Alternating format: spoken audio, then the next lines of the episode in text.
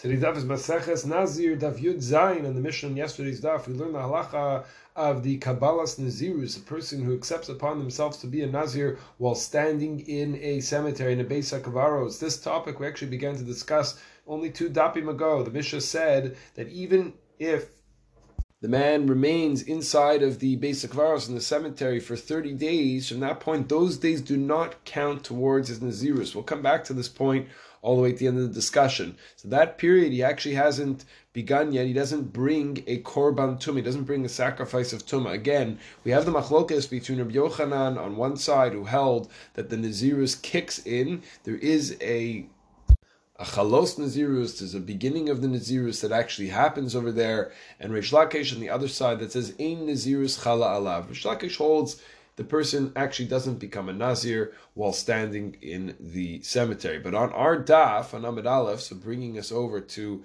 the beginning of our daf at the top, we learn a different spin on this machlokas, something we haven't seen before. Amar Mar bar Rav Ashi, the Gemara says, teaching from Mar bar Rav Ashi, Mechal, which means that the when it comes to the kicking in or the commencing of the status of being a Nazir, Kule Alma Lo Pligi Chayla. Everybody actually agrees, says Mar bar Rav Ashi, even Reish Lakish, that the Nazirus commences. He is a Nazir. Everybody agrees on that point. So then what are they debating about? What are they arguing about? Says the Gemara, they're arguing about Lemalke. They're arguing about whether or not lashes will come as a result of breaking the commitment of becoming a Nazir. Of Yochanan Savar, the Dechayla, the guy standing in a place of impurity, he has become a Nazir, and therefore he's going to receive lashes, lake. Reish Lakish Savar, Reish Lakish, however, holds, lo lake. It's true, v'chayla, it's true that he is considered a Nazir, but he doesn't get the lashes for becoming impure. That's a real plot twist, very different than how we understood Reish Lakish a few dapim ago. The Rishonim all grapple with trying to unpack what Rish what was Reish Lakish really meant in his approach. So on one side we have Tosfos who says, Moda Reish Lakish, the Lake Toch Yimei Tumaso, Ashtia Vatiglachas. So it says it tells us a very interesting thing. The Reish Lakish actually holds that no, there are lashes during those days if he drinks wine or if he takes a haircut, which are also part of the prohibitions of being a Nazir.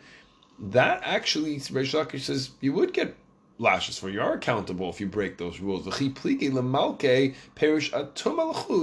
The debate between Reish Lakish and Rabbi Yochanan is actually in a local area, just on the issue of impurity. The kevan miate rachmana mikorban tuma miate mikol din tuma af mimalko says Tosfos. Since the Torah goes ahead and exempts the the nazir from the sacrifice of becoming impure, so it exempts him from anything connected to impurity that being the lashes. So we see that the Naziris is fully in play, except for the issue of impurity, which can't actually kick in since there was never a starting point of being pure to begin with. This actually is a real novel idea. It's a chiddush, what Tosfos is saying, because the Nazir is standing in the cemetery. He drinks wine, he doesn't get lashes. But the Gemara doesn't sound this way according to Reish Lakish. The Gemara says, according to Reish Lakish, lo lake, says he doesn't get lashes.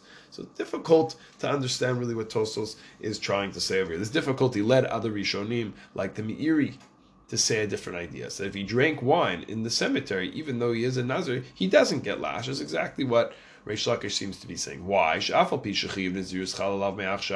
Even though the the requirement of being a Nazir